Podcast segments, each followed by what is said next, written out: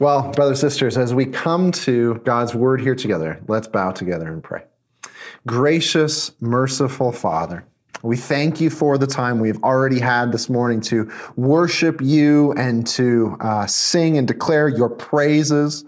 We thank you now for this privilege we have to come to your word. Lead us, guide us, show us the truth, and change us, we pray, as we come to meet you today in your word. In Jesus' name, amen and amen. It has been said that on average, uh, a family, a home, a household comes to a, a major time of upheaval, a, a crisis, once every six months. Something that, that comes into the life of you or your home once every six months that just, that just seems to throw everything into a blender. Maybe it is a time where there is a loss of a dear loved one. Maybe it is a relationship riff that tears things apart. Maybe as severe as a divorce or separation. Maybe it's the, the news of a, of a health crisis with somebody in your family. Maybe it's the, the loss of a job. Financial things just all go haywire. It can be good things even though too, but yet it still kind of creates this upheaval. Maybe it's the arrival of a, a new individual into your family, a precious new child. Maybe it's a, a move to a new home or a new city, a new job opportunity. On average, once out of every six months, we have something that hits our homes, hits our lives that is heavy that, that makes us feel like we're in one of those moments of just, I'm like a human punching bag. Everything just keeps taking the air out of me. We've been thrown into the deep end. How do we find hope in the midst of this? How do we find, how do we keep, how do we get strengthened in hope, especially in the midst of some of these heavy, hard, everything's in turmoil sort of moments? That's the question that we are going to look at and find an answer to from God's word today. I, have titled today's message this Hope in the Hardest Times. Hope in the hardest times. We're going to be looking at Matthew, the Gospel of Matthew, chapter 26. And we are on this journey towards Easter these last number of weeks, and we've been zeroing in on this whole theme of hope. This theme of hope that we find and are reminded of and encouraged with at this Easter time. And today we're going to look at hope in the midst of the hardest of times. We are on the last night of Jesus' life. We're going to read Matthew 26, beginning of verse 36. Then Jesus went with his disciples to a place called Gethsemane. And he said to them, Sit here while I go over there and pray. He took Peter and the two sons of Zebedee along with him, and he began to be sorrowful and troubled.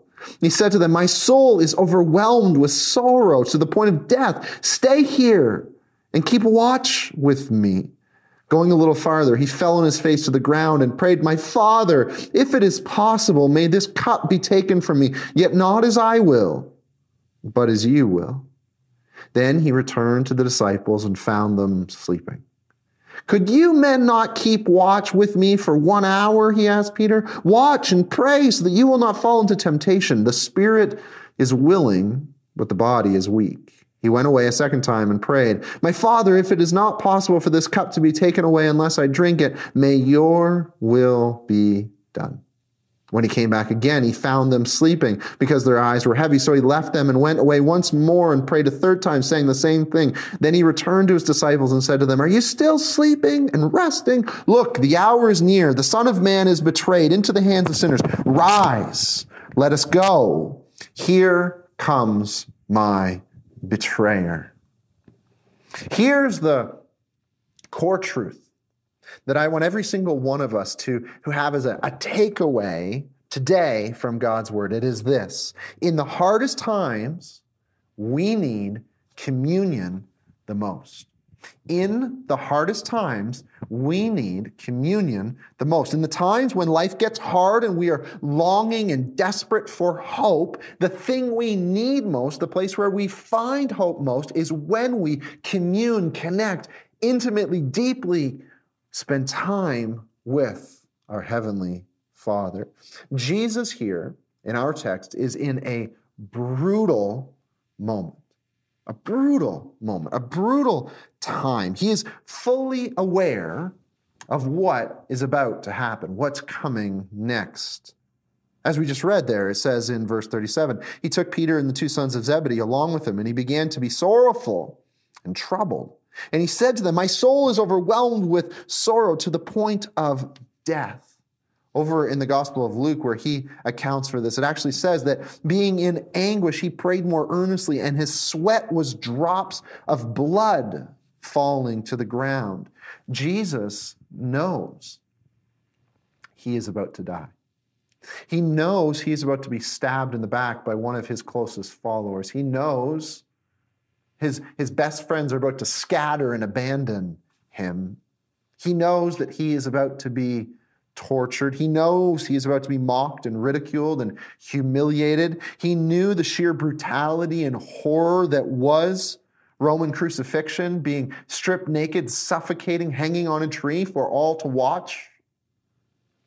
Even more than any of that, though, even more than all of that put together, Jesus knew that what is coming is the, the separation of, the, the stopping of that infinite, beautiful, perfect relationship he has had for all of eternity with his heavenly Father. It's about to be cut, broken.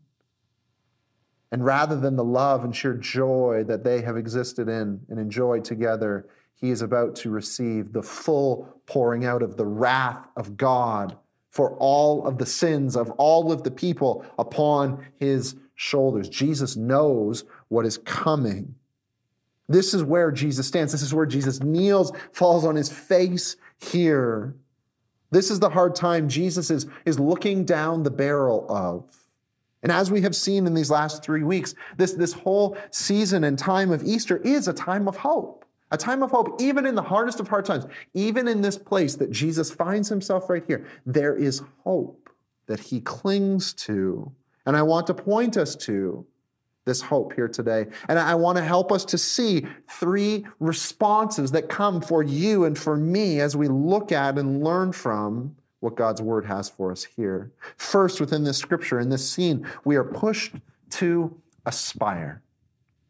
We are pushed to aspire. Brothers, sisters, friends, today, if you are in need of hope in the midst of hard times, or when you look ahead to hard times that are going to be coming, because they come once every six months, at least, we need to aspire. Aspire to be like Jesus, our perfect model.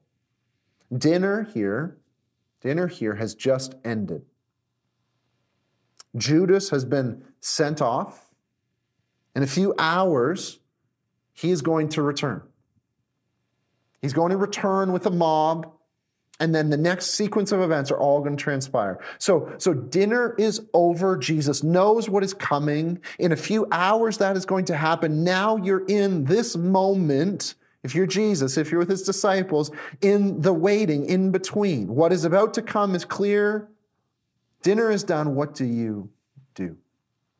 What do you do? Where do you turn? What do you go to? What do you do in that moment? In the hardest times, we need communion with God the most. Jesus does what he has done throughout his entire life, throughout his entire ministry. It says in verse 36 Then Jesus went with his disciples to a place called Gethsemane. And he said to them, Sit here while I go over there and pray. Jesus took his whole group with him out to a garden, to the Garden of Gethsemane. This was most likely a, a private olive, um, olive garden, olive grove. It was probably a fairly large place that Jesus goes to, and this was a go to spot for Jesus and his disciples just outside Jerusalem. We actually read over in the Gospel of John that, that this was where he went to each night. In, in, this, in this kind of week time here between Palm Sunday and the crucifixion, every single night he went out to this garden. John chapter 18, verse 2 says Judas knew this. Judas, who had betrayed him, knew the place where Jesus was going to be because Jesus had often met there with his disciples. In just a few short hours, Jesus is going to show up at this place with that mob and their clubs and pitchforks ready to go after Jesus. Jesus here we see, first of all, has a pattern.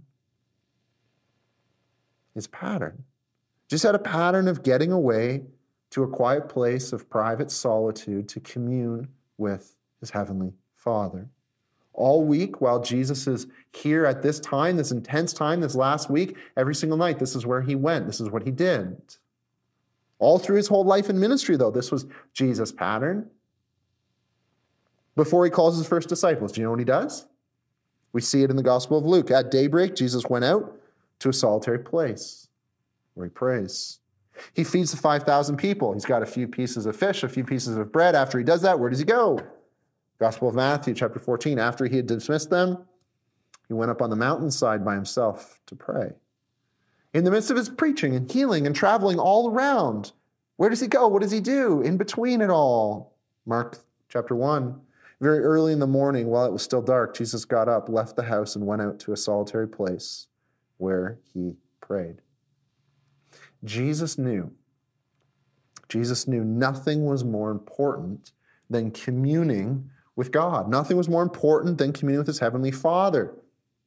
He, he needed to get away from the busyness of life, from all of the things going on around him, regularly to be with God. Even to, to get away from the good things. This isn't just about getting away from the bad things, right? Like his disciples come to him and say, say, we need to go and preach, and there's people looking for you who need to be healed. And, and Jesus says, No, I'm, I'm going away to pray. Why? Why? It's, it's like, think of, in a, in a really kind of oversimplified fashion, but think of your phone. Your phone is so helpful for so many things every single day, but what do you need to do at the end of the day? If it's going to be useful for you tomorrow, what do you need to do tonight? You need to plug it in. Because your phone will be of no use tomorrow if you don't plug it into its power source today. Jesus knew he will be of no use tomorrow if he does not connect up with his heavenly Father today. He had a pattern of regular communion away with God. He also has a posture that we see here. Verse 39 going a little farther, he fell on his face to the ground and prayed. This picture of reverence, awe, falling down before him, desperate need before God. See, posture matters. Posture matters, doesn't it? When we interact together, even right here, like through a screen. If we were having a conversation right now and you're kind of talking to me and I'm just kind of like, while you're talking, I'm just looking over here and just kind of distracted. What does that say to you? If, if we're talking and, and you're sharing and I, I'm like, what, what does that say, right? But if, if you're talking and I'm like, yeah, what, what does that say? Posture matters. Posture indicates where our hearts are at. Our posture leads us into a certain attitude. His posture here is so intimate and humble and dependent upon his heavenly Father. Listen to how he begins his prayer. My Father, he says in verse 39, if it is possible, may this cup be taken from me. My Father, my Father. This is deeply personal deep, intimate family here. That's what Jesus is saying. He's sharing what is like the rawest of raw and truly upon his heart. Father, if it's possible to take this away, but not my will, your will be done. He's sharing what's really going on inside. Total transparency. And then finally, we see here this prolonged time, right? This is, this is not Jesus rushing. This is not hurried. He, he goes off and spends like a significant chunk of time with God. Make no mistake, although we look in our Bibles here and what we have is like a one line prayer Father, if, this, if you could take this cup away, but not my will, but yours be done. Yes, there's a one line prayer we have recorded, but there's so much more clearly that's going on here, right? Because the first time after Jesus goes away and prays and he comes back and finds Peter sleeping, do you notice what he says to rebuke Peter? What does he say? It says in verse 40, he returns to disciples, found him sleeping. Can you men not watch with me, uh, keep watch with me for an hour, for just one hour? He asked Peter. In other words, and I'm sure he does not have like a stopwatch here, but his point is he's been off for at least an hour praying. And he's coming back and finding Peter asleep. Jesus is not here just doing a quick little one liner. This is not a short little five minute devotional reading. He's not just throwing in a quick prayer on his, you know, his drive into work or or while he's having a shower in the morning. He is spending extended, prolonged time alone, away from all distractions to devote his time to communing with his heavenly Father in the face of the hardest of hard times to get through it, to find hope in it. What does Jesus do? What does Jesus do? He continues his already established practice of regularly getting away to spend time in sweet devotion and communion with God. First, we have to ask ourselves here, brothers, sisters, friends, if you're looking for hope in the midst of hard times, do you aspire to be like Jesus, our perfect model? Do you aspire to see what Jesus has set for us here as an example? Whether it's the hardest of hard times or perhaps more importantly, in preparation for the hardest of hard times, are you taking heed of what we see here? We must build a pattern of regularly getting away from all that life has to spend time communing with God. We, we, we must see here do you, do you put yourself in a posture before God that says, that says, I am submitted and willing and humble as I get away and commune with God. God, I want to hear from you. That gets you ready to connect with God. Do you engage with God on a deep personal level, real, raw, honest, authentic? Are you making prolonged space for God?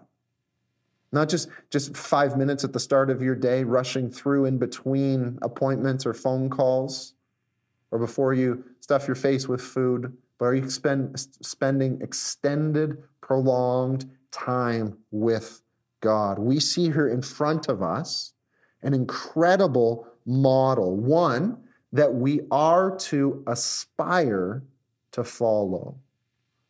But in this story, we also see another cast of characters, don't we? As much as we might aspire to be like Jesus and follow his example, what we probably find is a whole lot more of commiserating with the disciples, our fellow failures, don't we? We may aspire to be like Jesus, our perfect model, but we often far more regularly commiserate with those disciples, our fellow failures. Jesus leads these disciples out to pray, and what do they do? Jesus goes off, he prays, he tells them, Stay here, pray too. Verse 40, he returned to his disciples and he found them sleeping. He wakes them up. He warns them, guys, this is a dangerous time. You've got to, you've got to stay awake. You've got to pray. This is so urgent and important. Gives them a little pep talk, right? Goes off to pray again. Comes back a second time. What does he find? Verse 42 He went away a second time and prayed, and when he came back, he again found them sleeping because their eyes were heavy. Guys, what is going on? Why are you not hearing me? Don't you realize what is going on? How important this is? In, in Mark's gospel, Mark chapter 14, it says this that at the second point when Jesus comes back, they didn't even know what to say to him. They were so embarrassed, they're almost speechless. Matthew doesn't even record anything. Jesus just goes back again to pray. Verse 44 So he left them and went once more and prayed a third time, saying the same thing to God. And then he returned to the disciples and said to them, Are you still sleeping and resting? They fell asleep again, a third time. These guys, these are the guys who, who they were all just like just a couple hours earlier, sitting around the table with Jesus, saying, We I won't be the one to betray you, Jesus. No, I won't be the one to betray you, Jesus. No, no, it won't be me. It won't be me. No, I'm with you, Jesus. And now at this moment, just a couple hours later, Jesus is urging them, stay awake. This is so important. And what do they just keep doing? They just keep falling asleep. As Jesus says, the spirit is willing, but the body is weak. The disciples totally fail at this point. They totally botch this one. The disciples have a problem. Unless we get too self righteous looking down our nose at them, we've got the same problem, don't we? The spirit is willing, but our flesh is weak. Just a few weeks ago, some of you might remember uh, we had the ordination service um, for myself here at the church. It was a wonderful morning um, and uh, super encouraging, and so grateful for that time that we had together. Uh, but it, it, was it was one of those like tiring mornings, right? And, and add on to all the mix of it, uh, it was the um, daylight savings morning, which is just a wonderful thing in the spring. Uh, you know, lose an extra hour of sleep, and then and then afterwards we went out for lunch, and again it was wonderful. We had a great time out for lunch with my family and, and a couple friends that were there. Um, but it, but it was just it was it was exhausting by three o'clock or so, we get back to our house, and Natalie and I are sitting in the living room, and um, she's sitting in the chair. I'm lying on the couch, and we're kind of chatting a little bit. And I could just feel how tired and weary I was. And, and as Natalie is speaking, right in the middle of in mid sentence, my eyes just unintentionally just start to, to close and I just probably even like let out a little snore or something. And and I, I, I wake myself back up and then notice that like she had stopped talking and, and I try to like re-engage in the conversation and pretend like none of it had happened. I'm like, oh, what, what were you saying? She's like, you just fell asleep. And I'm like, no, no, I didn't. And she's like, you, you just fell asleep right now. She's like, it's fine, it's fine. Just just get some rest. So so do you do you know what I did? So I promptly grabbed the TV remote and turned the TV on. Flip on the curling. Oh, that'll be good to rest. And then, and then the curling goes to a commercial. So I grab my phone off of the table beside me as I'm lying on the couch to rest because I'm so exhausted. And I start to look at my phone. And then finally, my wife, my dear, lovely wife, rightly just says to me, What are you doing? You're exhausted. You're so tired. Why on earth do you have the TV on and you're on your phone? Just rest. See, here's the thing. My body, even in the midst of longing for rest, is, is so just like bent and addicted to these distractions that I just go there without even realizing it.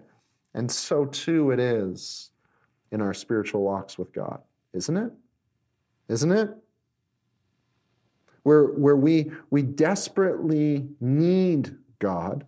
We desperately need the time to commune with God, but our flesh is weak. Our flesh is prone to other things, to distractions. Maybe, maybe, maybe it's your phone. Maybe it's the TV. Maybe it's it's the spring cleanup duties that you have as a giant list that need to get done right now. Maybe it's the projects around the house or spending time with your kids or the the the big responsibilities going on at work right now.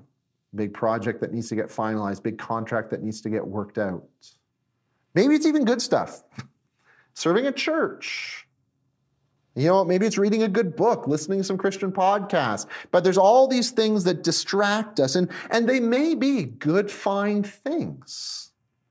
But they can so easily become distractions from what we really need, which is communion with God.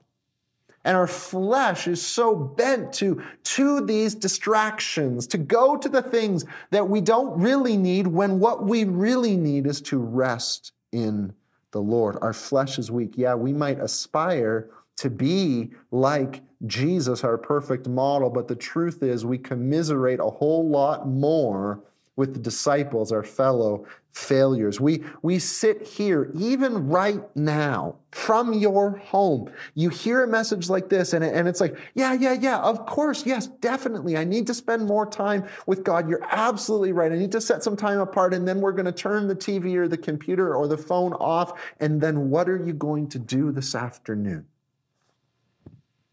What's going to come up to take your mind away? What are you going to do tomorrow? What's, what's Thursday afternoon going to look like? Where it so quickly comes in, it's like, yeah, yeah, yeah, yeah, I need to do that. Just like the disciples. Jesus, we will never abandon you. All the way around the table, we will be with you. We will follow you. Yeah, yeah, we can stay up and pray. And then what do they do? They just fall asleep. Yeah, yeah, yeah, yeah. I, I know I need to pray. I know I need to get into the Bible. I know I need to spend time communing with you. I desperately long for hope so much, oh God. The spirit is willing, but oh, our flesh is weak. We might aspire to the perfect model of Jesus, but we end up commiserating with our fellow failures. It reminds me of that story of Jesus with Mary and Martha, the two sisters. Jesus goes into their house. Martha is so excited, right? She wants to fix up a wonderful meal to serve Jesus. She's literally going to get to do hospitality to the King of all kings of the universe. And she's so excited. She's getting all the work ready. And then, then she sees her sister just sitting at the feet of Jesus. And she gets so frustrated with her and says, Don't you see what's wrong with this? Jesus, tell my sister Mary to get up and come and be with me and to help me because we're, we're here serving you. I mean, how much better can it get than serving Jesus? No? And then Jesus turns and says, Martha, Martha, you've missed the one thing. Mary gets it. You're missing it. One thing, most important. One thing. We hear all this, but we're like, yeah, yeah, yeah, but but what about what about what about my kids? What about the stuff I've got to do in the house? What about the stuff I've got to do with work? What about what about what about? You know this is what Jesus faced, right? This isn't unique to us. We, we saw it with his disciples. They come to him and be like, they need to hear the gospel, Jesus. They need to be healed, Jesus. And he says, No, I got to go. I, I know what I need most. It's to commune with the Lord. Which leads to our final lesson fight your flesh, brothers and sisters, with the power of Christ. We might aspire to the perfect model of Jesus. We end up more often than not commiserating with our fellow failures, the disciples. And so we need to fight our flesh with the power of Christ. If you want to live in hope, to walk in hope, even in the hardest of hard times, here's what you need to do. You need to fight your flesh, but don't miss this with the power of Christ. Not with your own power, not with your own strength, but with the power and victory of Jesus Christ. Jesus here prays three times this same prayer. What was the prayer? Do you see it there? Let me just read one, one copy of it.